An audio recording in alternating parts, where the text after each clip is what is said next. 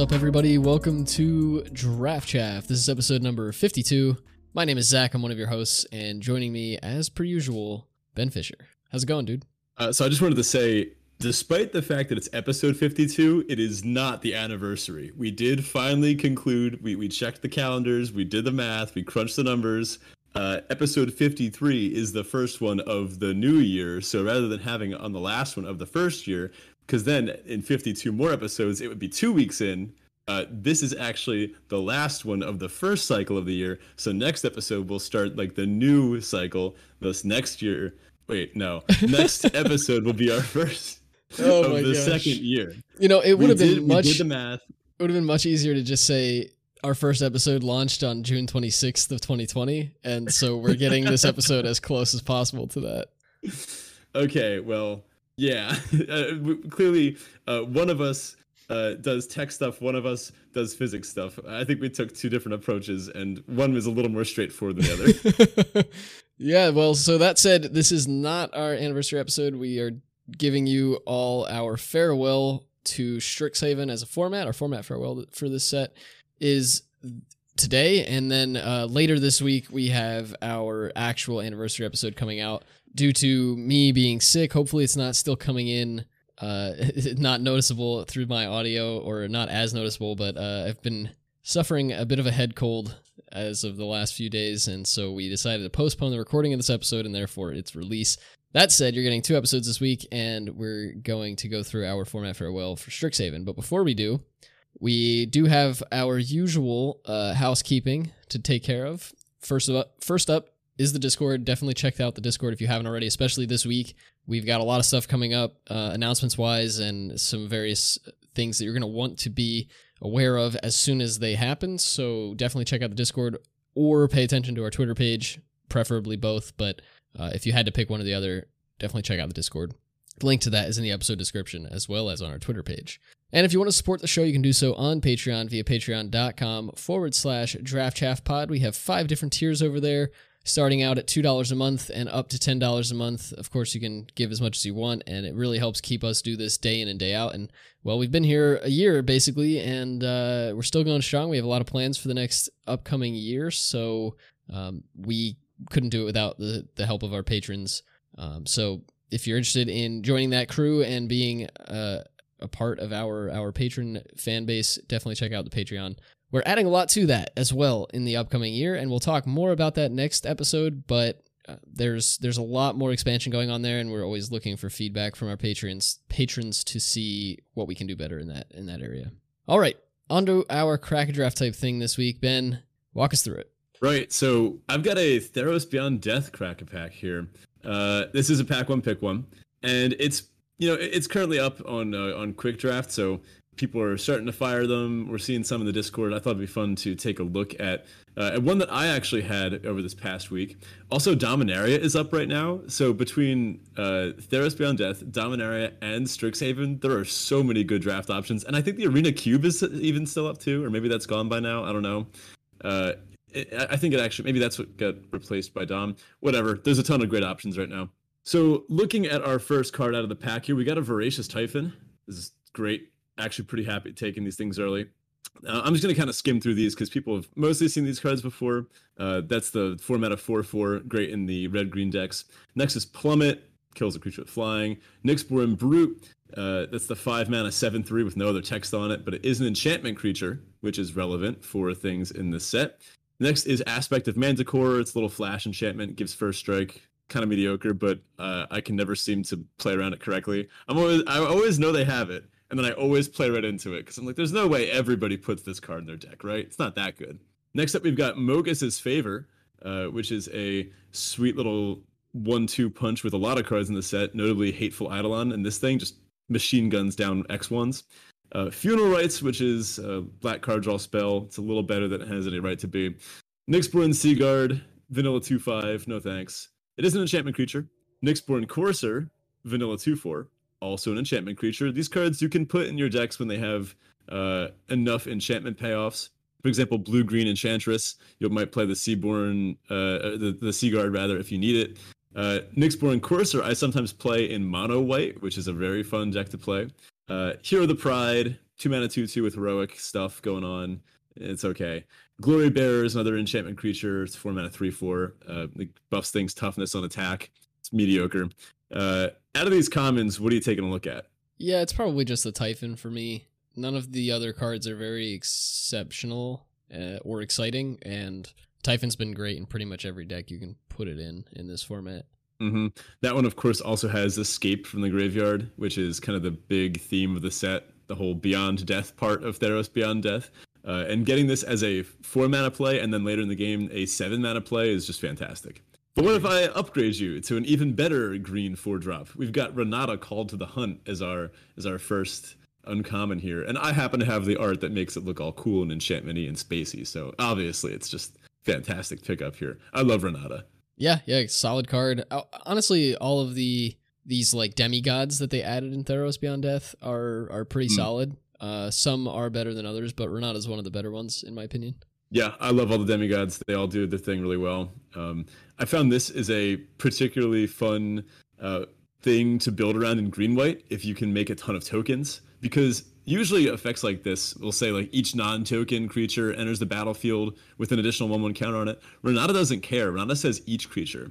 So if you have a uh, I don't know, uh, the flash enchantment that makes two one ones, or uh, if you have Siona, the green white legend that makes one ones when you enchant creatures, you can really just pop off with Renata. Next up, we've got another good green card. Uh, I don't know if it's better or not. Chainweb Arachnir. What do you think? Yeah, Chainweb is solid. It's it's one of those types of cards that's good early, good late, in that you can uh, escape it. I believe this is the escape one where where you can get it back with some counters on after the fact. So yeah. It's a it's a pesky card for opponents to deal with most of the time. It deals with most flyers when it needs to, and otherwise it's like chumping and just coming back bigger, and then it's like how do they block it after the fact? So it's a solid card. I think it requires less build around than Renata does, so I might be inclined to take it first, but it's definitely mm. tough between the two. Yeah, uh, one thing to consider with this set is that you don't want too many cards with escape. Right. So like you'll, you'll usually be able to pick up some common ones. If you have too many cards that escape, you're really not getting value because some of them there's like the three mana four one with escape. You would never really put a just vanilla three mana four one in a deck, but if you have too many escape cards, that's kind of what ends up being. So I don't love taking too many of these, and first picking one means that you're kind of screwing yourself over if you pick up more later. I don't know. I'm still probably on Renata here, but Arachnir is a very good card. Yeah, I would say and, it, uh, with that, mm. as far as the escape creatures go, Arachnir is probably one of the better ones in the green decks. So yeah, I'm not super upset to have that drawback on the first pick. You could always abandon it if you find better ones, but uh, I think it uses less build around or requires less build around than Renata does. So yeah, I'd agree. Uh, next up, we've got Lagonna-Band Storyteller, which is uh, the four mana three four. When it enters the battlefield, you can put an enchantment from your graveyard on top of your library, uh, and then gain life equal to its mana value. Which is a fun one if you can pick up an Elspeth Conquers Death, but you usually want to get those in the opposite order. Yeah, eh, it's fine. I'm still on either the the Arachnir or, or Renata here. Yeah, so I chose this crack a draft type thing more as a teachable moment than anything else because our rare is uh it's one of your favorites, Dream Trawler. Yeah, snap so, it up. Uh, it's uh that's it. Why'd you even bother reading the rest of the pack? so uh for those that might be new to Theros Beyond Death, if you see a Dream Trawler pack one, pick one. Usually you'd think like, well, it's a multicolored card. It has four colored mana pips. This thing looks kind of tough to cast. Just take the Dream Trawler. take it. Honestly, don't force blue white. You know, don't like if it's a terrible blue white deck. If, if you like don't see a single blue or white card and you get past like a bunch of bombs and other colors, still draft correctly. But I will say, even a, a terrible blue white deck with just like what's the the turtle Aegis turtle? It's like a two mana 05 with flash. Mm-hmm. Even like terrible blue cards like that end up being pretty good because they keep you alive until you top deck Dream Trawler and then just win the game with it. So yeah, to put know. it into perspective, Dream Trawler is good enough to make Thoralf Severin in the middle of a Pro Tour draft pivot from Rakdos to a pack. What was it? Pack two, pick one. Dream Trawler. Yeah, it's yeah. Or it might have been. It might have even been a pack three pick one. I can't remember off the top of my head, but it's a powerful card. It is nuts. Uh, it is very very difficult to lose when you happen to have one. honestly, I, there's probably like two or three cards in the set that answered effectively, and I don't really remember what they are off the top of my head. So, uh, yeah, Dream Trawler, great stuff. For sure. All right, on to our Teferi Tibalt. If you're new to the show, this is the section of the show where Ben and I share a high and a low from the past week, similar to something like Roses of Thorn, Roses and Thorns. Generally not magic related, but sometimes is. Uh, it's just kind of a way to give you, the listener, a little bit of insight into what's going on in our lives. So, Ben, why don't you kick us off? Yeah, sure. So, my Teferi for this week, I've had some fantastic drafts in the last, I guess, three days or so. Uh, and funnily enough, the fact that we had to push recording back, it opened up my Wednesday, and I was like, well, now what do I do with all this free time? I usually set aside my Wednesday nights to to have our usual recording session. So I managed to fire some drafts. I also got some schoolwork done because you know you got to do that. Uh, but uh, I had probably the best deck I've ever had in I, I want to say three different formats. Uh, like one of the, the strongest decks I've ever seen in my like that I've drafted in that format uh, just in the last few days. So it started with um, a Theros Beyond Death, that whoa, Theros Beyond Death deck, and it had I want to say six Omen of the Forge and Jeez. like three uh like the Iroas's whatever Iroas's Blessing. I think the four drop one. It had an Ox of Agonas. Uh, uh, it had Anax. It had just everything. Uh, it, it felt unbeatable. I think I counted and I had 21 points of direct to face burn damage in the deck and it just it, it, couldn't lose. It was an easy 7 It was fun. Uh, the next one I had was in Dominaria. I, I trashed my first attempt at a Dom draft. I went like uh, two and three uh, with like blue white f- flyers, and it didn't work.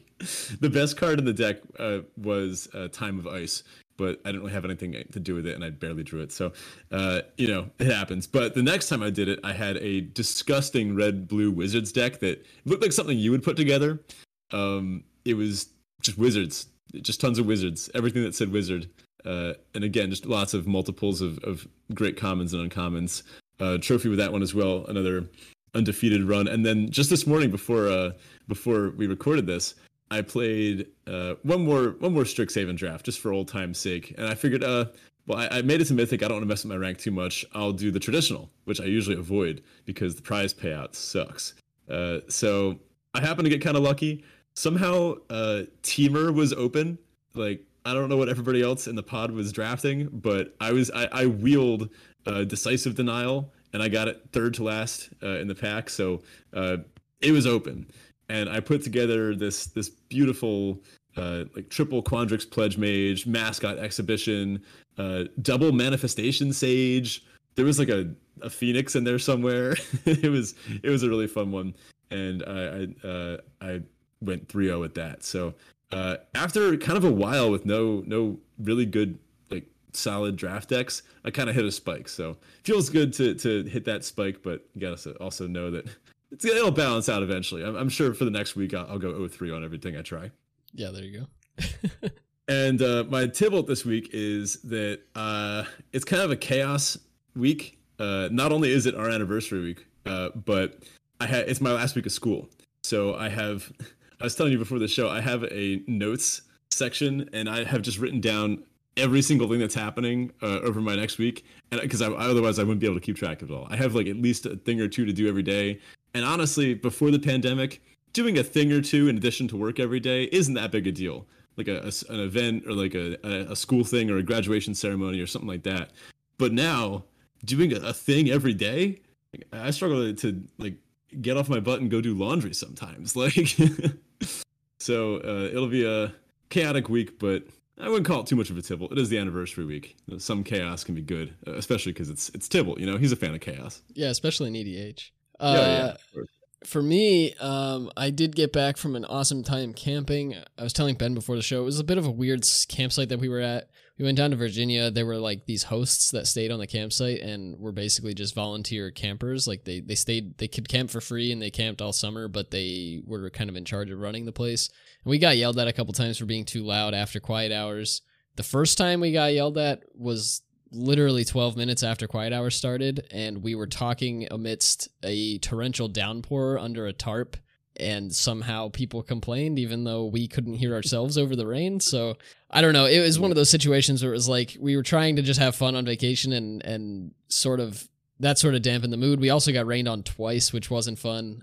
And when I say rain, I mean like torrential downpour. It was not not a fun time. Uh, but otherwise, I'm picturing, I'm picturing someone like coming, like is unzipping your tent a little and like shouting in like, "Hey, you're being too loud!" like, yeah, it was. It was rain. actually it was pretty passive aggressive because they gave us like they came up to us the one time, and again, this was like 12 minutes after it was it was 12 minutes after quiet hours. It was the first night we were there, and it was raining very very heavily. And the guy came up to us, and he was just like, "We're getting. I got a call on the radio that you're being a little too loud." if I'm gonna if I have to come back here, I'm gonna have to ask you to leave. I was like, what? we get we get one warning. That's it. Like that's absurd.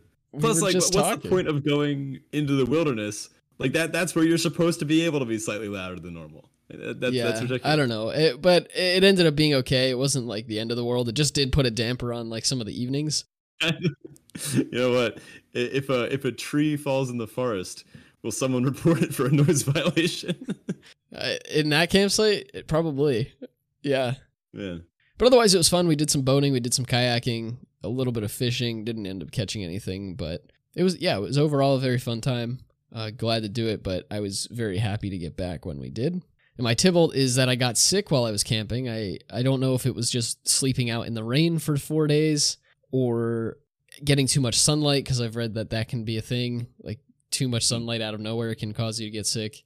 But in any case, I got a head cold. We had to push off uh, the recording for this episode, and I generally just wasn't feeling great all week. Like from Monday to basically Friday, like the the whole business week, I wasn't feeling great, and I'm kind of in a slump right now. Like just not feeling myself. I, am not really sure what to sub, what to describe it as or what to subscribe a cause to for that. But you know, everybody goes through their ups and downs. I think I'm kind of in a down right now, and hopefully uh, that doesn't last too long because you know that's never fun. Yeah, hopefully not. Uh, I'm sure you'll be back on your feet soon enough. And plus, like just being sick kind of brings you into that kind of mentality as a whole. Uh, I, may I recommend uh, chugging coffee? yeah, that's that's my usual go-to. I actually, funnily enough, I don't drink coffee when I'm sick. That's probably for the best. Yeah, I switched to tea because uh, for some, I coffee just doesn't work well with a with like a scratchy throat it, it just never mm. it doesn't go down as easily it, it kind of it like exacerbates a scratchy throat whereas tea is nice and smooth and it just goes down so true been been uh probably drinking far too much mint tea this week but that's okay well, there is another option. Uh, you could hit up the Phyrexians and ask them to complete you, and then you won't have to worry about nonsense bodily ills anymore. That's true, and it sounds like the way things are going, I'll have that opportunity. that they're coming. I don't, I don't know what plane yeah. they're going to show up on, but uh, they're coming sometime. Let me just hit that speed dial for Jin Gitaxias, and uh, we'll we'll figure it all out. Yeah, you, you would want to play with an increased hand size, huh? Let's hit up our listener question for this week. So we got one from Dorrigan, who asks, rather says, "You're invited to bring your own packs to Chaos Draft with people you don't really know. What three different packs do you bring?"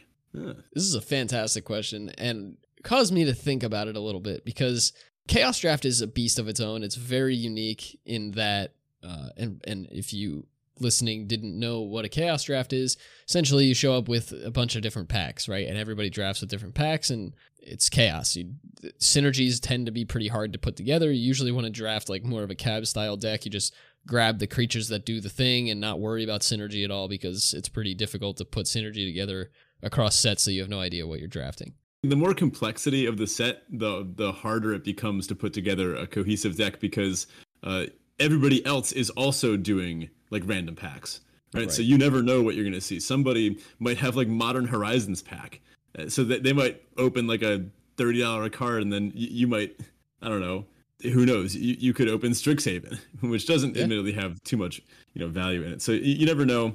Uh, you, like Zach said, you want to tend to go for packs that are a bit more I guess flat power level, not not too build aroundy.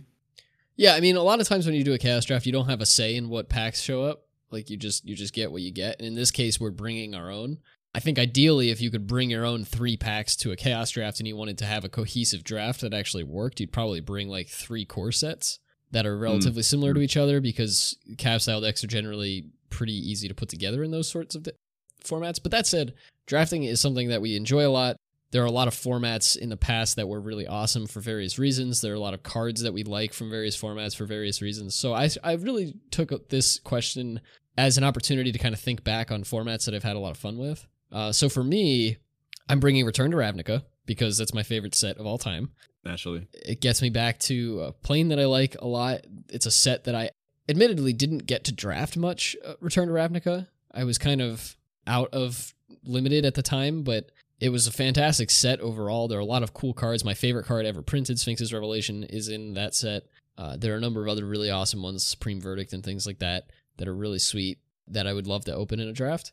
And you have some pretty cool planeswalkers to play with. Jace, Architect of Thought, I think, is in Ravnica. So, got some cool stuff going on there. My second pack that I'd bring is Khans of Tarkir because it's generally accepted as the best, if not now, probably still top five best limited formats ever. One pack mm-hmm. of it isn't going to really get you there. And, uh, you know, you could say that I'm adding far too much complexity into my set of packs by bringing Khans in, but Khans was like one of the first very successful sets that handled wedges well, uh, where you could draft three colors, and it was a lot of fun to do so. And so in this case, I think having a pack of Khans maybe would give you some support for multicolored stuff uh, that you wouldn't otherwise get. And then my third pack is actually Commander Legends because I thought it was super hmm. fun. It's it's tangential to the format that I like the most outside of limited, and so uh, it kind of brings both worlds together. And I think it's also chaotic enough in itself to make a pretty fun uh, chaos draft pack. Wasn't Mana Drain in that set?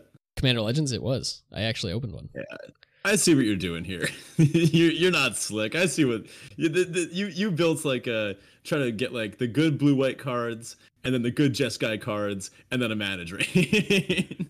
Look, I'm not gonna say I didn't think of that, but now that you mention it, it yeah, sounds okay. pretty great. Well, uh, I think my my first pack to be Ikoria.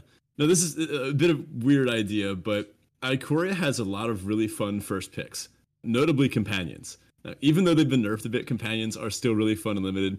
When you pack one, pick one, a Lutri or something, that would actually be really good in Chaos Draft. But even pack one, pick one, something like Jegantha. It's a really interesting challenge that, that, that just gets added on to have to uh, warp your drafting a little bit. It's almost like a, a, stipulation draft. It is a stipulation draft, and the payoff is you get a cool card. So like, imagine just like if you're doing a chaos draft, pack one, pick one Yorion, and then you get to take like ETB or, or leaves the battlefield effects from a bunch of different sets. I think that'd be a pretty cool thing to do. Uh, next up, I went conspiracy because it is it just adds a bit of fun to the draft process itself. There's cards that you reveal as you draft them, or other nonsense stuff like that. There's conspiracies themselves, which are these kind of weird card type uh, that do weird things and just kind of make the limited environment a little more interesting. And then finally, Innistrad, because I don't know, value. value. You and Innistrad have a very lengthy relationship, and value is not one of the things, the components okay, of that okay, relationship. Okay. but hear me out. This might be me using slightly results oriented thinking once. There was one chaos draft, my favorite chaos draft of all time, where my pack one pick one was Lily of the Veil. Just straight out of the pack from Innistrad. And it was awesome. And I ended up playing black green and uh, just playing a casual turn three Lily a bunch of times to and, then honestly, just seeing my, the looks on my opponent's face made it well worth it. Uh, I, have still got that Lily. So, plus, there's plenty of other awesome stuff going on in, in this job. That's fair. Yeah, awesome question, Dorgan. Love it. Let us know what you all think uh, you'd want your three chaos packs to be in, in our Discord. Uh, like, comment, and subscribe oh, if you would, would choose any of the packs. You can't even make that joke anymore because we put these on YouTube now. So oh. it's like you're oh. actually fishing for likes, comments, and, and subscriptions. Okay, don't don't do it. Don't actually do that. I don't want to seem like a like a I don't know what, what's the, what's a name for a content creator that like begs for uh, like support. A shill, maybe I don't I don't know. I have no idea. That's right. We want we want to earn your support the old-fashioned way with our 100% accurate, always factual, n- never incorrect takes on limited. Right. Yeah. We totally take ourselves super seriously and do our best to be absolutely better than everybody in this area. Yes. Along those lines, let's get to the, the chunk of the, the main chunk of the show. So we actually have two main topics this week. It is the Strixhaven format farewell. But before that, we wanted to talk about our anniversary week. It's Monday. It's the anniversary week uh, starting point. So I guess the fact that we had to push back recording and have our episode a little later kind of worked out in a weird way. Maybe we'll do this next year too. Uh, write down on your calendar to get sick at the same time next year if you can, uh, and then it'll work out. So uh, today we actually have a big announcement, and every other day this week we're gonna have a big giveaway. So stay tuned, like Zach mentioned. Stay tuned. Uh, check out the Twitter or the Discord uh, for every single day this week. There will be a giveaway, and you will see how to enter those giveaways every day this week. We're, we're going to hype up the whole anniversary thing next week, but I mean, we did it. We made it the year, so we figured we would kind of celebrate with a bunch of nonsense. Yeah, and the big announcement to start to kick that whole thing off is we've got merchandise. We have a store. Hey. There's like a real place you can go on the internet to buy Draft Chaff merchandise, and that place is draftchaff.com. We made it as simple as we possibly could. Head over to draftchaff.com. You'll get things like shirts, drinkware. We've got a, a cool pint glass with our logo on it. Thanks to to Minman in the Discord and one of our patrons who uh, mm. gave us that idea, which was super cool. We've got things like hoodies oh, yeah. and masks and a whole bunch of other nonsense. So if you're interested in getting any sorts of draft chaff merchandise, apparel, whatever, hit up draftchaff.com. But that's not the biggest part of this announcement. At least I don't think to us that's that's not really the biggest part. The biggest part is for the entire week of our anniversary. So from uh, let's see, today, which the, the day this is airing, which was uh, June 21st, through June 25th of 2021, all proceeds that we get, every single penny that we earn from that store is going to be donated to Extra Life uh, charity organization, which is a charity that a lot of gaming content creators work with. And from their own FAQ, they describe themselves uh, as such. Basically, they say that the money that is raised through Extra Life goes directly to a chosen Children's Miracle Network hospital as quote unquote unrestricted funds. This means that the hospital gets to decide where and how they spend that money to make sure that the, the money that it, that you earn for them is uh, going to make the biggest impact in the lives of the kids that they treat. For example, the money you raise might go to fund research and training, purchase life saving equipment, and pay for uncompensated care for those who can't afford to, to, to pay for it. So really it's focused on on helping kids get healthy and be as comfortable as possible in hospitals and things of that nature. So great cause. We're really excited to donate what we can there. So definitely check out draftchaff.com to pick up your merchandise. And like I said, every penny from that for this week is going to uh, Extra Life. So help us help them help others. Yeah, something like that. Again, a uh, great cause, and we're excited to see how much we can raise. Doing doing a little bit of good for the I guess kind of tangential to the gaming community. The other co- bigger content creators have worked with Extra Life in the past, and, and we thought it'd be nice to do a little thing of, of our own, especially to celebrate the, the, fact that we made it the year. So, um, anyway, besides that, for the other giveaway things this week, like we mentioned, stay tuned. They're kind of going to increase in scale as the days go on. A, a, a little hint might be a card of value being given away tomorrow, and then as we go higher up, we might get some more uh, uh, more exclusive and, and unique types of merchandise, perhaps culminating with something that I don't think will ever be available again. In fact, there will probably be only three of them ever made. and it'll be one for Zach, one for me, and one for the winner. yep, basically. So, uh, also, one thing we didn't have the opportunity to mention on last week's episode that I just wanted to throw in here as a nice little aside before we d- jump back into the Strixhaven format farewell. If you didn't catch it, uh, we we blasted it on Twitter and in our Discord, but we're now sort of affiliated with Cardsphere. We're writing articles for them. So uh, Ben's first article went up with them last week, uh, and you can check that out. It's all on vector theory, which you might know from our episode on the topic. Um, it's a cool new uh, card and archetype evaluation theory that that Ben kind of spearheaded. Wrote a pretty sweet article on, and then there should be follow ups coming. So definitely check that out. Cardsphere.com uh, has a pretty cool trading mechanism through which you can facilitate trading cards and also some great articles and content over there as well. So, yeah, that's it. On to our format farewell. Right, so this is our typical end of the format show where we kind of reminisce about the format a little bit, what we liked, what we didn't like, everything in between. And we do this by giving away the Chaffee Awards. So it's time for the Strixhaven edition of the Chaffies. It's kind of like the Oscars, uh, except it's not. So if we start off uh, with the most powerful card of the set, what was that? So I think there were only really a few nominees here, right? It wasn't very close, I don't think, on power level. for me, it was between Blot Out the Sky and Mascot Exhibition, and Mascot Exhibition just took the cake. Oh, are you sure it wasn't a channel? Yeah, pretty sure. The, unfortunately, this is a format where you can't channel anything massive. So, yeah, yeah. I, I also put a mascot exhibition. I think Mizzix's Master is up there too, but yeah, it, it's kind of those those big three. Yeah, mascot exhibition takes the cake though. If you have a mascot exhibition in your deck, you just feel like king of the world. It's hard to go wrong if as long as you have enough learn cards. Uh, in fact, one time I main decked a mascot exhibition in a draft where I had pack one, picked one, and then I didn't see. I saw like one learn card, and it was uh, first day of class, which I, I wasn't in red. So I main decked it, and you know what? It was still really good. yeah, here's the thing.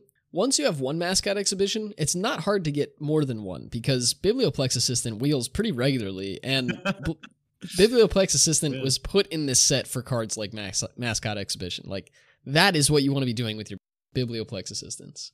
Yeah, totally true. Or Pillardrop Warden too, right? If you can cast one max, uh, mascot exhibition, you're going to win the game uh, most of the time. If you can cast the second one, then uh, sorry opponent, it's lights out. So how about the most annoying card in the format? What's your chaffee for this? So the chaffee for most annoying card for me goes to Eyetwitch, and it's not because Eyetwitch hmm. is like an overwhelmingly powerful card or something that you know beats you down until you can't deal with it anymore, or it's extremely difficult to deal with in the first place.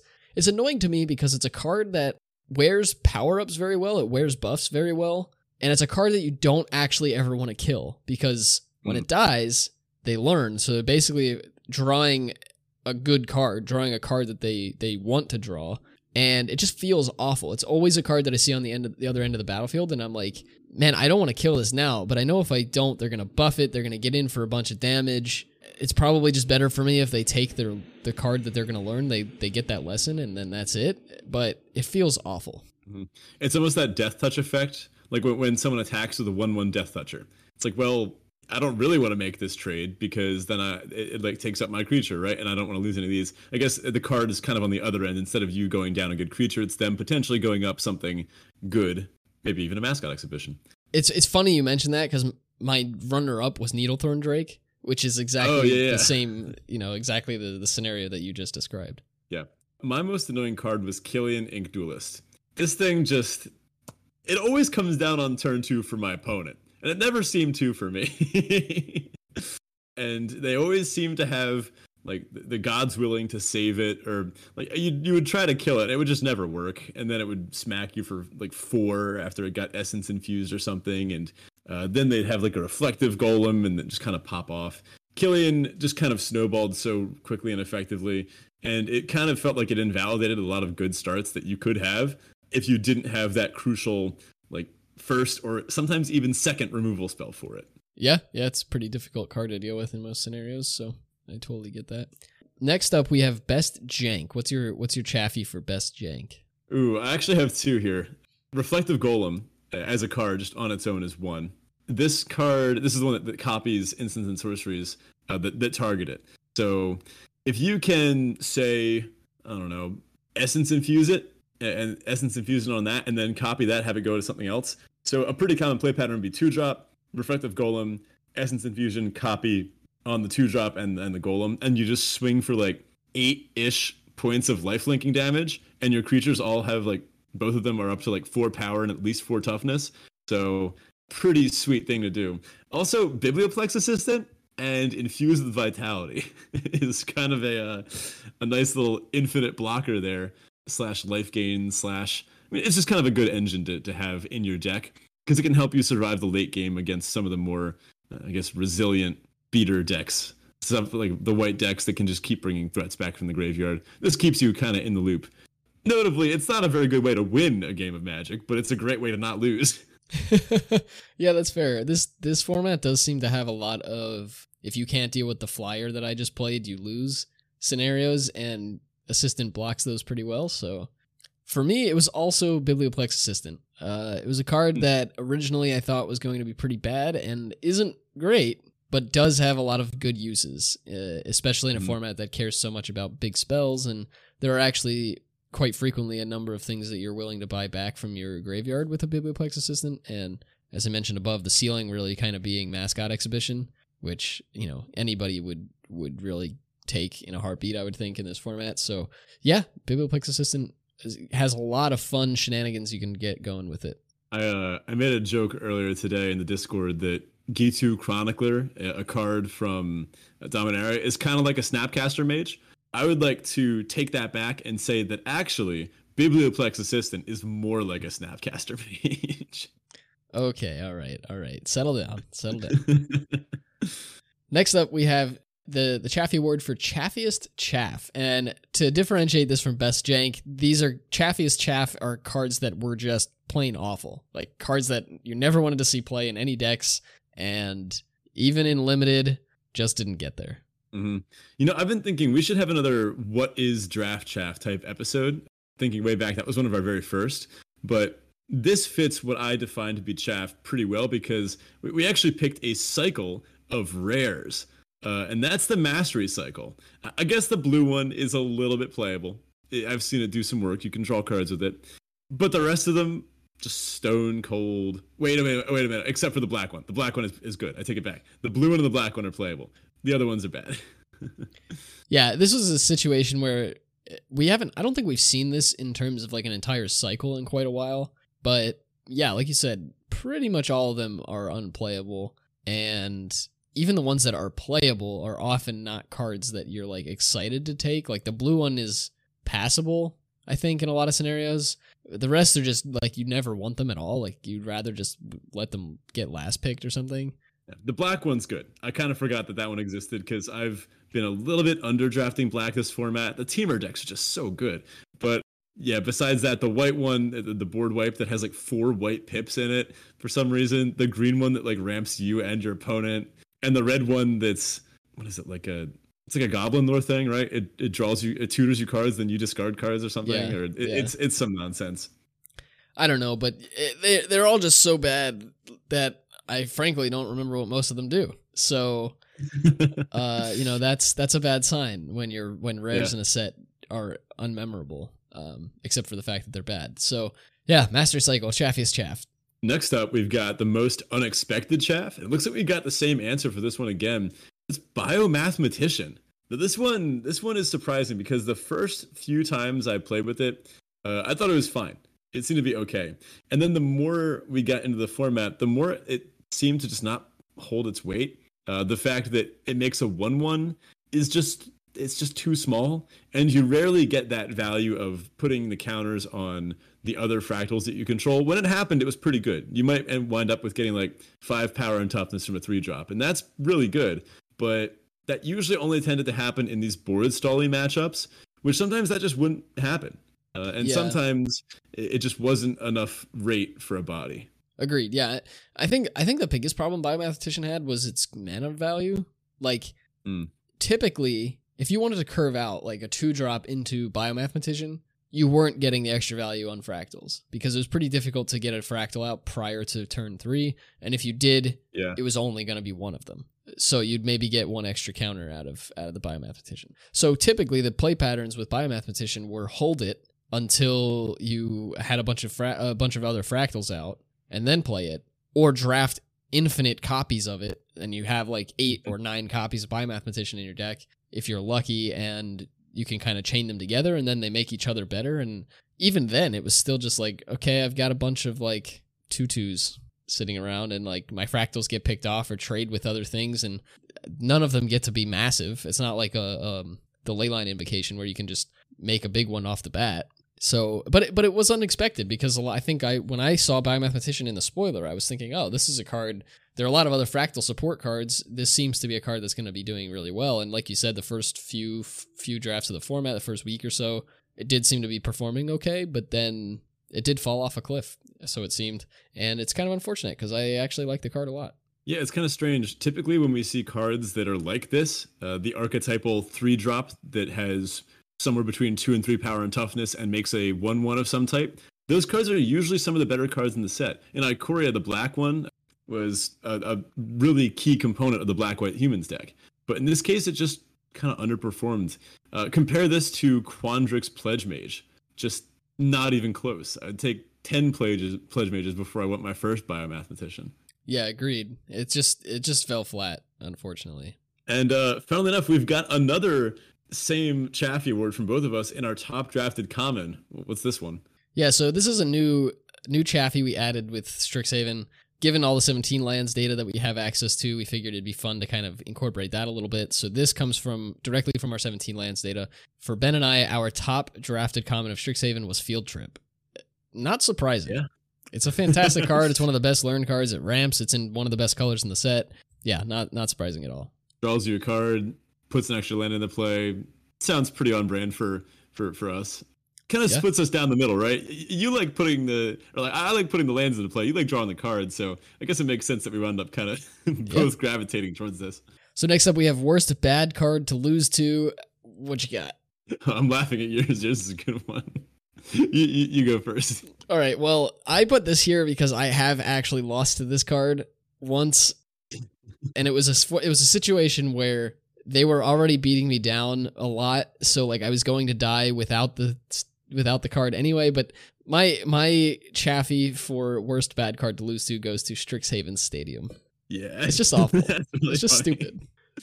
Oh, man, I, I remember trying to make this one work. I couldn't get it to work uh, because, like, how does unless you're like gaining a ton of unless your opponent's gaining a ton of life, how does how do you not just kill them before this? I, I don't know. I, don't, I, I never got it. I guess Yeah, the one that little I put, my Chaffee is kind of similar in that it involves kind of like a go wide attacking problem.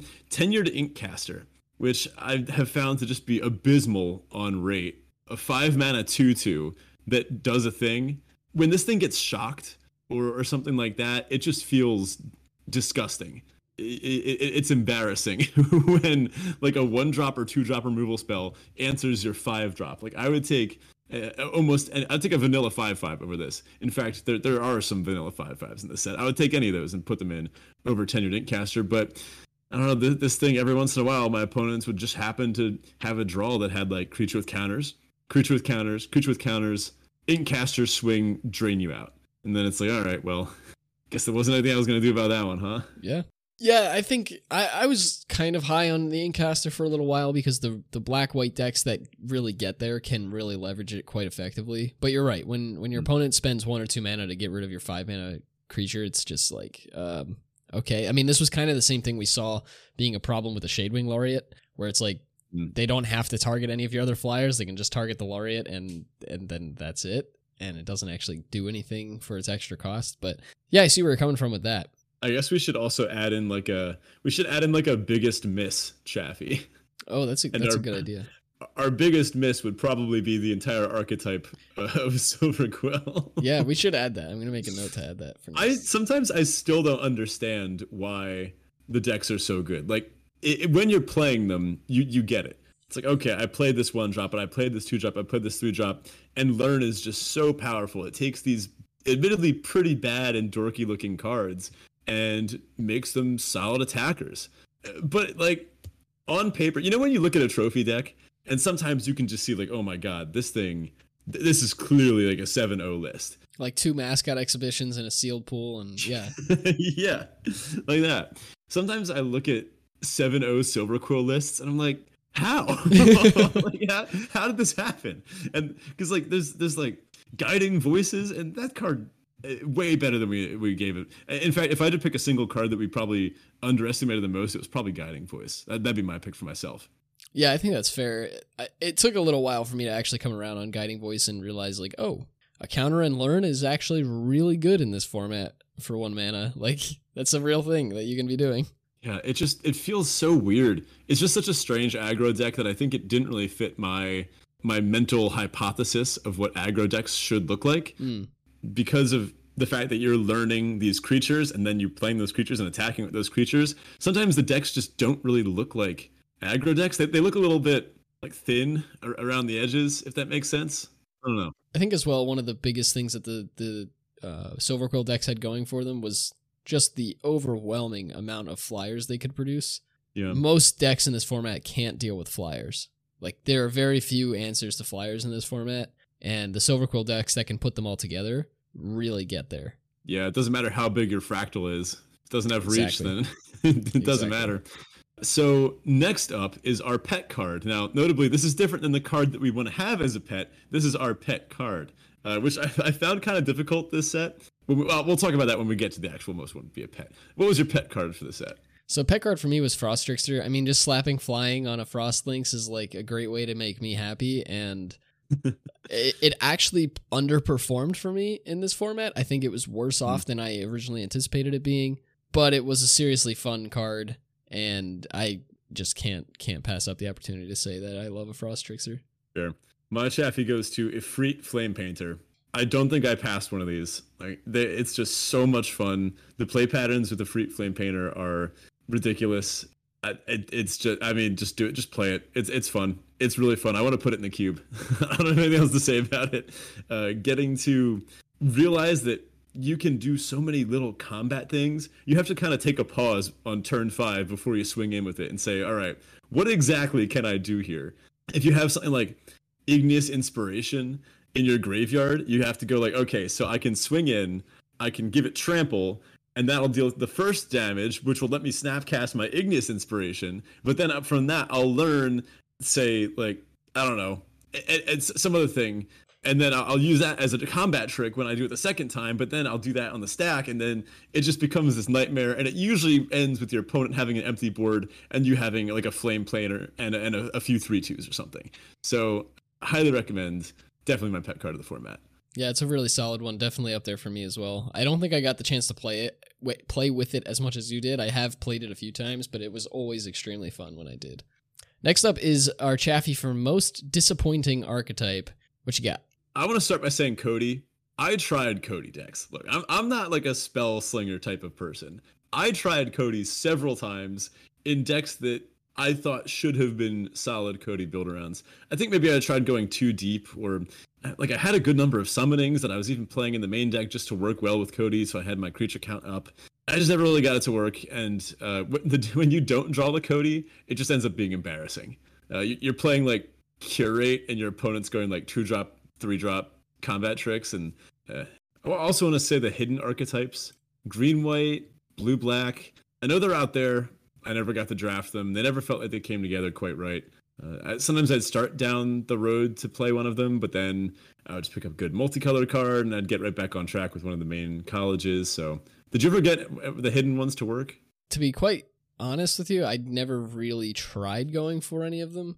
The only one I tr- quote unquote tried for and I say it with quotes because it's kind of hard to try for until you get the thing is Codie. Like I had tried to make, I had I had hoped to make Codie decks, but I never opened a Codie or got past a Codie, so it, it just didn't. I've never done that, but. Mm. The like green white, especially after seeing LSV draft that ridiculous green white deck on stream, I really wanted to put together, but I it just never came together not. for me. Sam Black touted the Dimir decks quite a bit, and I a never really understood that they were Dimir decks. Like every time I've seen a screenshot of somebody saying like, "Hey, I'm playing Dimir," it never looked like Dimir to me. Yeah. So I didn't really understand. I I should go back and listen to the episode that that Sam Black did on his podcast um, of the Dimir deck and just kind of understand better what they're talking about when it comes to Dimir decks because I didn't really understand what that meant. But yeah, I never put them together. That said, I saw plenty of versions of them that seemed to work. So I wouldn't. That's why mm. for me they they weren't disappointing. I just was never able to to find the lane to get into to to make them work. Fair. So for me, my most disappointing archetype is Lorehold. Hmm. I feel like there were two different ways to build Lorehold in this format, and none of them were exceptional. like one of them was like hyper aggro, and you could actually go pretty low to the ground and just beat your opponent up. Most of them ended up being mostly mono white with like a bunch of tricks and using cards like you know a bunch of the combat tricks that you could just like, pump the uh, Lumimancer out of nowhere and just beat like kill your opponent on turn three or four or whatever. And then the other side of things was the the graveyard shenanigans build, and those fell flat a lot of time for me. Like you needed a lot of pieces to go to go right, and you needed to pick up a lot of things in the draft to make those decks actually work well, and they're typically pretty difficult to put together. And like even when you got the Quintorius and and like the pass caller and all the different pieces that you actually wanted, a lot of times they just didn't play out super great. So I don't know. Lorehold fell flat for me. Yeah, it's a shame. I know you were excited for it. I, I liked seeing the design space that they did, and when when Quintorius worked, it was really sweet. But sometimes you'd play Quintorius, they untap, kill it, and you're like, oh, now, now what do I do? I've, I've got like three Stonerise spirits in my hand. yeah, yeah, exactly. And I, I think I think it's a, an archetype that could have worked pretty well in a different format, or maybe if removal was slightly different or something. It was also pretty hard for the red red white decks to go above what the Quandrix decks were trying to do. And Yeah. the Quandrix decks were very good at doing what they did. And so when when your Lorehold deck was only kind of good at doing what it does, and it's not even a better game plan than what the Quandrix decks are doing, yeah, it just didn't it didn't really work out well. So how about our Chaffee for this is what I said was tough. The card you'd most want to have as a pet. A lot of the cards in this set weren't creatures. They were creature type, but they weren't like animals, so to Yeah, they're speak. like sentient beings. yeah, even some of the like Ifrits. I don't think you could have a pet Ifrit that raises they're some totally people. problems. Yeah. So Yeah, they're like totally people. so anyway, it, it's like a little bit of struggling, but I ended up settling on Moldering Karok. Having a nice zombie crocodile as a pet would be pretty cool. Yeah, that sounds terrifying to me. I decided to go for Campus Guide. You just having like that that cute little automaton running around. He apparently knows a bunch of stuff because he can guide people throughout the campus. That'd be pretty cool. You know, eh, when I think of Campus Guide, I think of Ralph from Spy Kids. You know the little like robot insect thing that that Yeah. Judy always had. I as a kid, like in middle school and stuff, my one of my life goals was to build my own like Ralph. Like I wanted a little robot that was that little insect thing that could climb around and be autonomous and all that kind of stuff. What was And the Guide what was the dog? What was the dog from Jimmy Neutron? Like that? Goddard. Goddard. Goddard, yeah. Yeah. Goddard, yeah, that's it. yeah, Um, very similar. Except I don't know if you've Goddard seen has rockets. Oh yeah, okay. I mean, clearly you've never souped up a uh, a campus guide with like a bunch of one one counters and, and gone to town like sparring re- campus guide and a sparring regimen. Uh, that's like putting rockets on it. But There you go. uh, have you seen that Twitter account? I think it's called like Judge Rulings Illustrated. I have not. It's something like that. I'll, I'll have to try to find it and I'll link it in the Discord. But uh, they they do like these little cute sketches of magic card interactions. Uh, and one of them that I saw today, it was campus guide plus waste. So they, they, take like two pictures and just put them there. And in the little sketch, it was a campus guide, and he was like he was like beaming, like giving a thumbs up or something. And there was a student who looked terrified, as like a giant Eldrazi is like kind of looking at them confused. And then the the campus guide's like, "Yep, did my job." so there's, Yeah. there's a few other good yeah, ones. it like looks about sounds about right. That's How so about funny. cards you never cast? Yeah, there's actually a long list of cards I didn't cast in this format. I think I only got maybe like a couple dozen drafts in in this format. So it was not one of my like higher drafted formats, but some of the notable ones, Mascot Exhibition, never drafted a copy. Man. Professor of Symbology, our very own draft chaff hero, never drafted a copy of that card. Tisk, and- tisk. Wandering Archaic is another one that I'm sad to say I never drafted. Yeah, Archaic was sweet. Thankfully, I've drafted enough uh, professors of symbology for both of us, I think. Mascot exhibition, I only see every once in a while. I never cast most of the masteries. I never cast Semester's End, which was a shame. That's the kind of like mass blink effect. There just weren't that many good ETBs that I, I felt like building around. Also, doesn't pair too well with tokens, of which there are plenty in this set. Detention Vortex, I don't think anybody ever cast this one. I never see it, I never saw it cast once. Secret Rendezvous, you know, th- they tried to give away card draw, Yep. but didn't go too well. And Excavated Wall, I was never that strapped for playables where I had to put one of those junky artifact walls in. So thankfully. All right, and last but not least, one of our more exciting questions here. We seem to do this with every set. We've got some form of this question, but it changes set to set. So the question is Would you rather every opponent you face in Strixhaven for the rest of your life have a mascot exhibition or eat broken glass? And basically, this question is asking how much would you like to continue playing this format? Like, if your choice was you can play Strixhaven, but every opponent you have, every opponent you face will have mascot exhibition, or you could not play Strixhaven and eat broken glass instead, or something.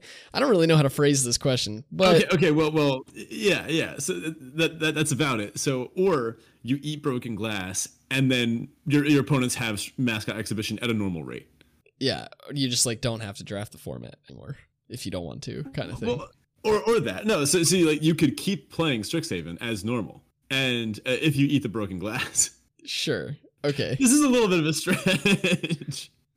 Yeah, typically this for, this question is is formatted such that it's like how much do I actually want to continue playing the format and we tend to say like something involving broken glass or something else.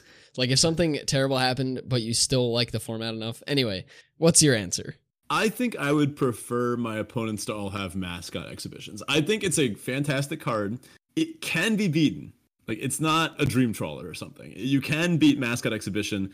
The fact that you get it so consistently makes it fantastic. The fact that like you can uh, kind of tutor for this bomb in your deck means it's amazing. Uh, it's not like blue white with dream trawler where every once in a while you just won't draw the dream trawler and you have kind of a crappy blue white deck. But mascot exhibition can be beaten.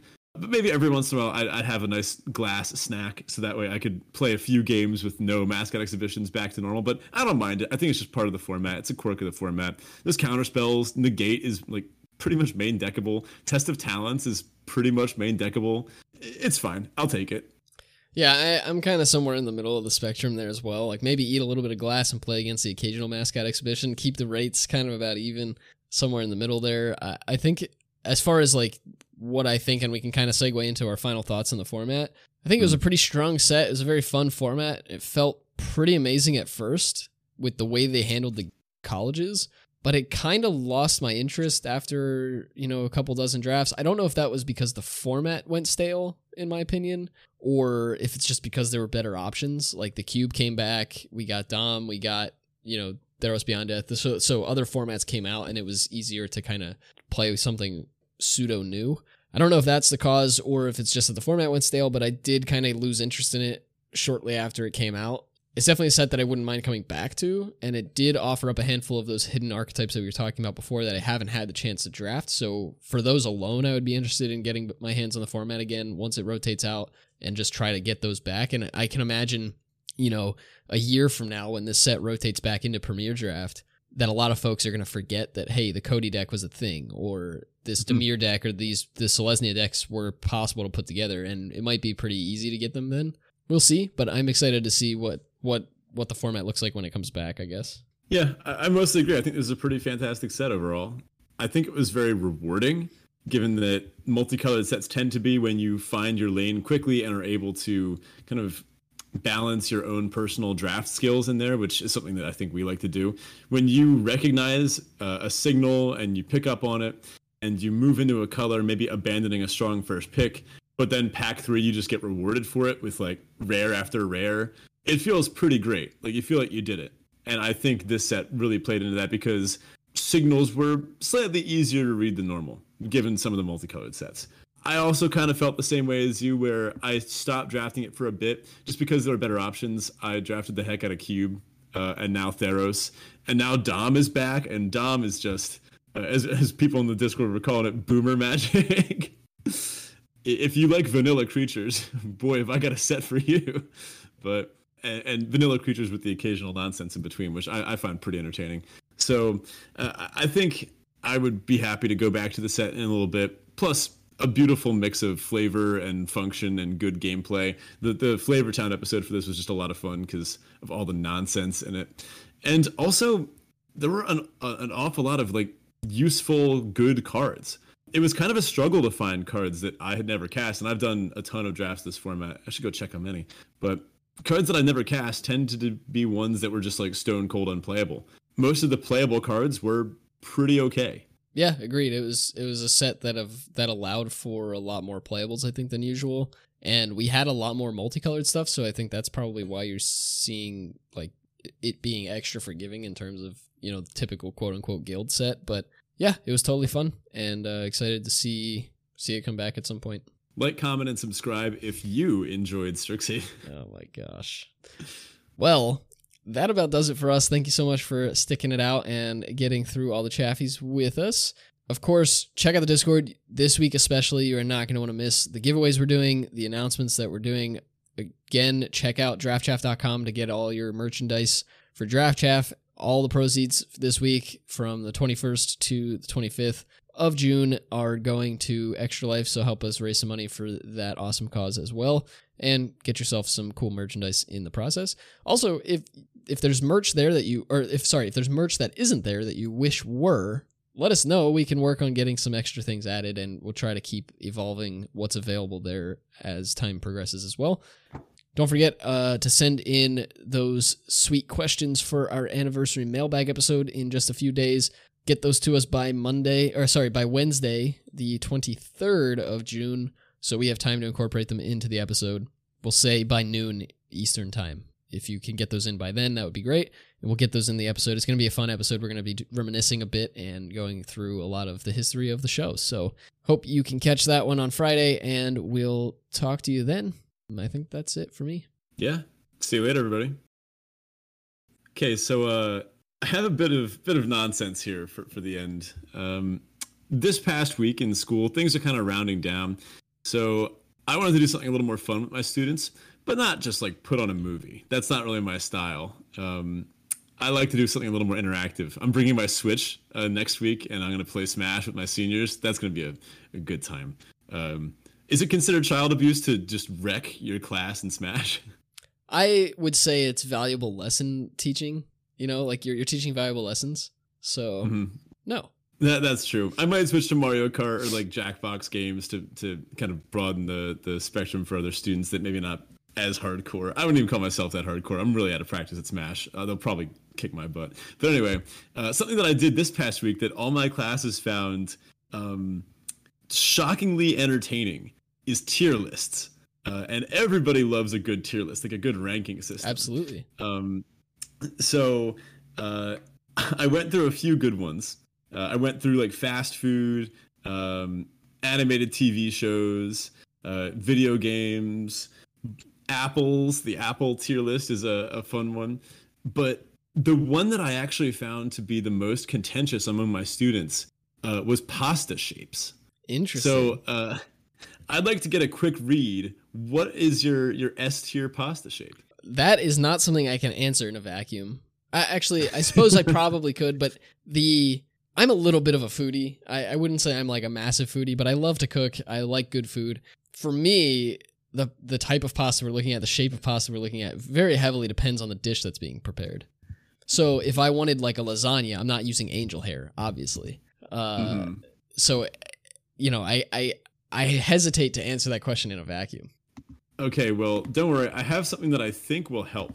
Uh, I'm actually pulling up the pasta tier list maker right now, so that we can do this properly, all and right. then maybe I can put this in the Discord later.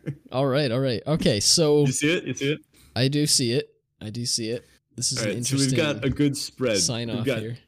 we've got a whole bunch of stuff. Now I'm I'm just gonna do a a hot take right now. Uh, this calls it gemelli. I think I know if I fear the names, but it's kind of like the the twisty. Um, they're almost like they're kind of thick strands. I just put that straight in F tier. I'm not a big fan at all. Yeah, I think I'm with you on that. I think we can start here and go up that way. I think that's that's fair. Um, I would say so. I can think of a few others that I have high up on the list, but I don't know exactly where. Um, tortellinis are up there for me. Uh, Fus- yeah. Fusilli's up there for me. Cavatappi's up there for me. I put tortellini in S actually. It's I mean, an S tier. What, okay. what is what is out of out of yours? Like we can make this a collaborative list. What are our like top uh like absolute best of the bests here? Okay, so like I said, I, also also I don't think it's fair for gnocchi to be on this list. That's made of potato. It's not a pasta. Okay, okay, yeah, we can leave gnocchi off. So, um, in that regard, if we're not going to leave it off, it has to be by nature an F tier pasta because it isn't pasta. Just irrelevant. okay, uh, that said, really like campanelle. I don't know. How, uh, I don't eat campanelle that often, uh, so I don't really have a, a, a stake on it. Really. Um, now, for put it in A. For mac and cheese, I would say that fusilli or cavatappi are probably the best because they have a large surface area and a large section of space for the cheese to kind of jumbled up in. I actually like them a lot better than macaroni for mac and cheese because there's more, like I said, more surface area for cheese to be collected. I agree. So that's like fusilli probably an A. Yeah, fusilli as far as mac and cheese goes is like an S tier, A tier for me. Uh, with cavatappi probably shortly below, but you put it below. I put it above. It depends on the dish. It depends on the dish. I'm fine with I'm fine best, with it being above. That's fine. They're pretty close. The best part about these lists is that you don't have to say your metrics. So I I made one and I showed it to my students for uh, fast food, and they were furious. They didn't understand what my metrics are, and I didn't tell them. I just told That's them hilarious. like, I'm not going to tell you the metrics. You figure it out. Did they Uh, figure it out? So no, That's hilarious. or, or fruit was also a good one. I, I, um, I, in some cases it was like uh, some of them was like some of the tier lists were just like best, at, like best of the best. So like when this thing is at its best, is it like better than these things? But fruit I did like average because uh, I I would say an average pineapple is much much worse than a like very good pineapple compared to some Sure. things like bananas which are always around the same range. High, low, the low ceiling, low low floor, so to speak. This is going to be our Um, longest sign off ever. Uh, What do you say, macaroni C? I sure I'm not. I could leave give or take macaroni. I'm not a huge fan of it, but it's fine. It has I its go applications. D, honestly. I, I C's, C's okay. C's fine. Uh, I would put ravioli up at like the A A slash S tier as well. I think that's one of the best pastas out there. Really? Yeah, Ooh, there's a we may ton have you can do slight with a disagreement ravioli. here. But here's the problem. I find ravioli to be a little bit confused uh, compared to tortellini. It's it's it's brethren. Uh, because tortellini is like clearly bite-sized. Uh, even tortellonis are still kind of Yes. bite-sized, depending on how big your bite is. Raviolis are almost never bite-sized unless you're eating like Chef Boyardee ravioli. Uh, so you have to kind of like cut into it, but then you're like, it, it, it's trying to get sauce, and you're trying to cut into it, and are you eating it with like a spoon? It, it's kind of weird. It just No, gets no, you messy. totally I, eat it with a put it in fork. B at the highest. All right, B. I'm I'm fine with a B. That's okay. Uh, I would say linguine is probably up there as well. It's one of the better like long thin pastas in my opinion. I'd put it up in A or high B. yeah, B. that's that's that's fair. I'm I'm agreeing with that. Lasagna's Angel hair. well, angel hair is also up there for me. I'd probably put it at like a B or C, um, because it is it is one of the go tos for me. I don't tend to like thick, long pastas. Mhm. Uh, I prefer the thinner the thinner noodle as far as pasta goes in that way. Though I guess I'd prefer like a normal spaghetti to an angel hair.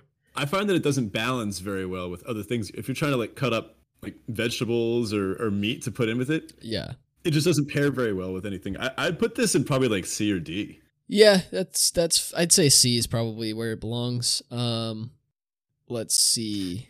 Lasagna. I do so love some bow ties. both if farfalle is really good lasagna is interesting because without an actual like a full lasagna lasagna noodles are useless nobody's using any lasagna noodles for anything other than making lasagna That's true. Should, should we make like an irrelevant column and put gnocchi and lasagna in there?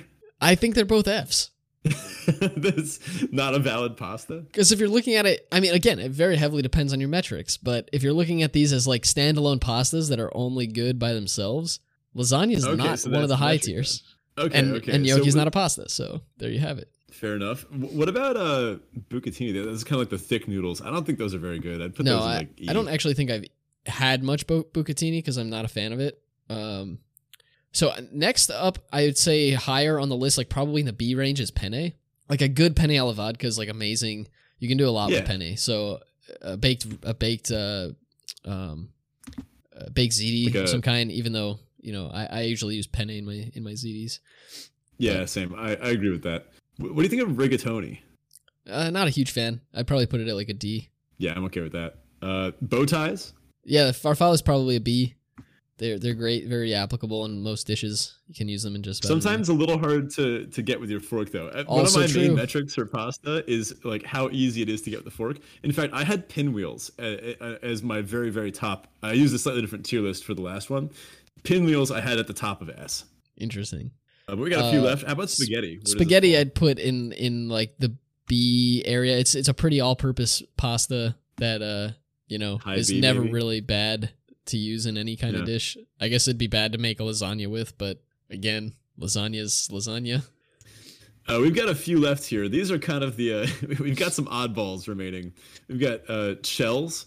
Yeah, shells are probably a D for me. I've just never been a huge fan of them. I know they can collect like cheese and things, but or sauce or whatever, but eh. Yeah, that's that's like a, a metric that people use sometimes, but they're also like you have to use a, like a spoon to eat those. Is They're almost impossible yeah, yeah. To, to get with a fork. Yeah, you're talking about ra- uh, uh, farfalla being hard to, to pick up with a fork. Yeah, these are The worse. shells are way worse. Yeah, stuffed shells, uh, like big shells. Yes. those I would put higher. That's a different story. Uh, yeah. up in ravioli, but that's not actually part of the list. So, um, what is this? tagliatelle. It's kind of like Yeah. uh like thick noodles. Yeah, I guess it kind of looks like a fettuccine in the picture they're they're showing there, and they don't actually Yeah. have a fettuccine; they just have the linguine.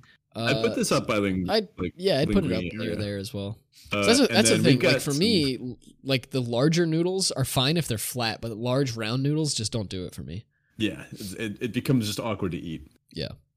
And then finally, some some kind of stinkers down here. I don't even know what these are. Uh, No, I'm not. familiar. And risoni. This, the risoni is almost like it almost resembles rice, uh, but like Yeah. little tiny. This you could put in like a soup or something. But I'm gonna toss. I'm tossing these Yeah, two straight to F tier. uh, if we have any listeners in Italy, I'm sorry. We do. We do have a listen. At least one listener in Italy. Oh no! Uh, please roast us in Discord for for butchering the names and probably disrespecting heritage and culture in the process. Exactly.